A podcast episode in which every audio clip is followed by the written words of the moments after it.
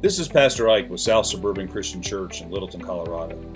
This past Sunday, Pastor Joe and I talked about the parable of the ten bridesmaids in Matthew 25, verses 1 through 13.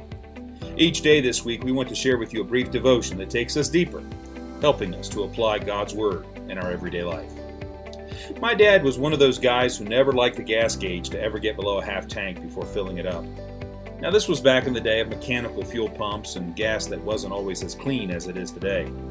He was always concerned that if you let your tank get below half full, it made the pump work harder, and you ran the risk of getting some of the dirt or rust that was common in old gas tanks into your engine, which would, of course, ruin a perfectly good engine. I think that's one of the hardest parts of this pandemic. Each week, we would gather as the church to, well, fill our tanks back up, to be encouraged through God's Word, gather at the Lord's table for Holy Communion offer our prayers, and enjoy the fellowship of our brothers and sisters in Christ.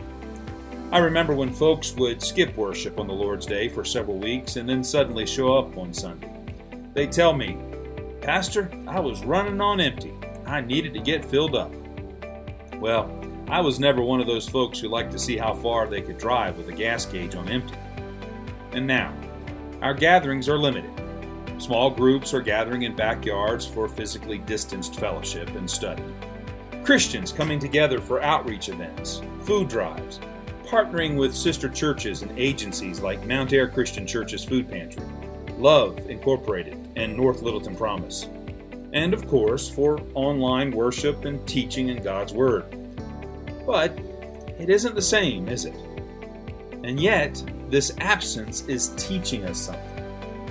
Hopefully, when these days are over, it will remind us how much we took for granted the opportunity to come together in one big space to sing and pray together, to shake hands, yes, even to hug for some of us, to serve one another the bread and the cup, and not just receive communion alone.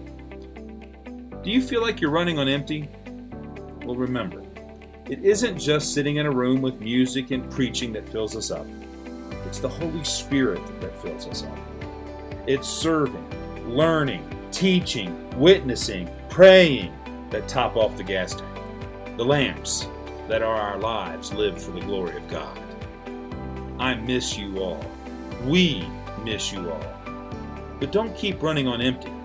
And don't put just settling for gathering with your friends to be what fills you up. The irony is that when you empty yourself for others, the Spirit always tops you off. Yes, we mourn together as the church, but let us celebrate that it is the Spirit that has made us the church. So let's keep being the church. It'll take a little more effort on all of our parts, but with Christ, with the Holy Spirit, we got this. Not a sermon, just a thought from South Suburban Christian Church.